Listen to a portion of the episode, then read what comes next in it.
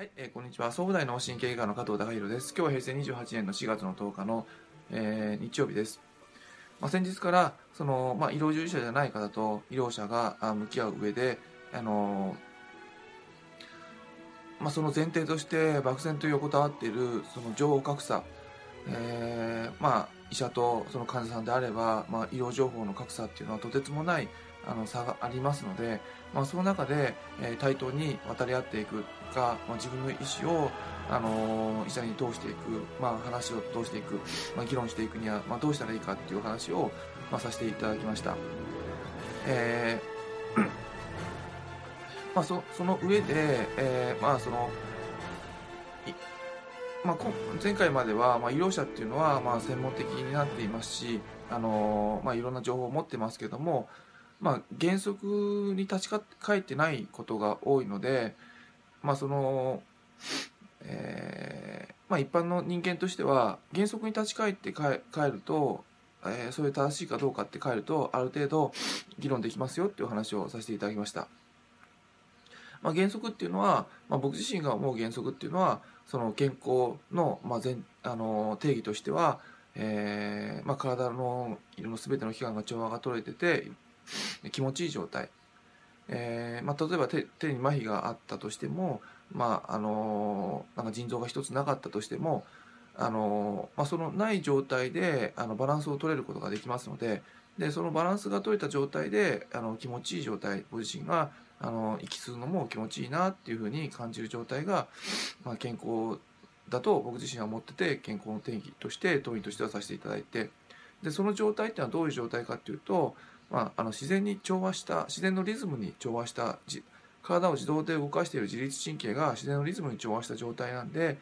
まああの自然に地に足つけて生きていくっていうことが、あのその健康の原則に当てはめるとあの大事なんじゃないかなと思います。でそのことで、あの人間の体にとっていいこと悪いことをつなげていけばあのいろんな難しいことが分からなくてもあれはこれでいいんだあのこれは悪いんだっていうことがあの分かるんじゃないかなと思います。でもう一つはあのまあそう今お話しさせていただいたのは情報が格差情報の格差がある時にどうやって自分自身がその、えー情報弱者の場合どうやって専門家の人とたと立ち向かうかっていうお話を一つさせていただいたんですがもう一つその専門家が信用できるかどうかっていうことをあの見極める上であの、まあ、重要なのは、まあ、例えば、えーまあ、健康のことを話している医者が、まあ、あの健康なのかどうか、まあ、その人のあの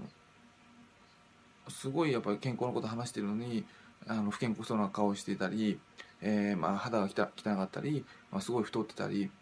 えーしてるっていうのは、まあ、基本的には信用できないあと思っていいんじゃないかなと思います。で、えーまあたまああのやっぱり治療者でも自分の体が悪い治療者っていうのは自分自身も治せない治療者ですんで まあその程度だなっていうふうに判断して、まあ、トレーナーにしてもその、まあ、バランストレーナーであればそのバランスボードにうまく乗れないバランストレーナーっていうのは、まあ、口だけであのやっぱりその本質的にできてる人じゃないのかな結果としてあの今その情報を格差がある時に立ち向かう時の一つの手段としてその原則に立ち返るってことをもう一つお話しさせていただいたいただいたんですけどももう一つはあの結果としてどうなのかっていうのを僕自身は大事にしています。で結果っていうのは あの今お話しさせていただいたように、まあ、その人自身があの健康なのかどうなのかっていうことで、えーまあよくその薬を販売とかサプリメントを販売する方っていうのが営業マンがあのクリニックに来るんですけども、まあ、そのサプリメントを販売してサプリメントを進めてるのにその営業マンはすごいメタボであのその太っててあの不健康そうな顔出してたらそのサプリメントはなんか買う気にならないですしあの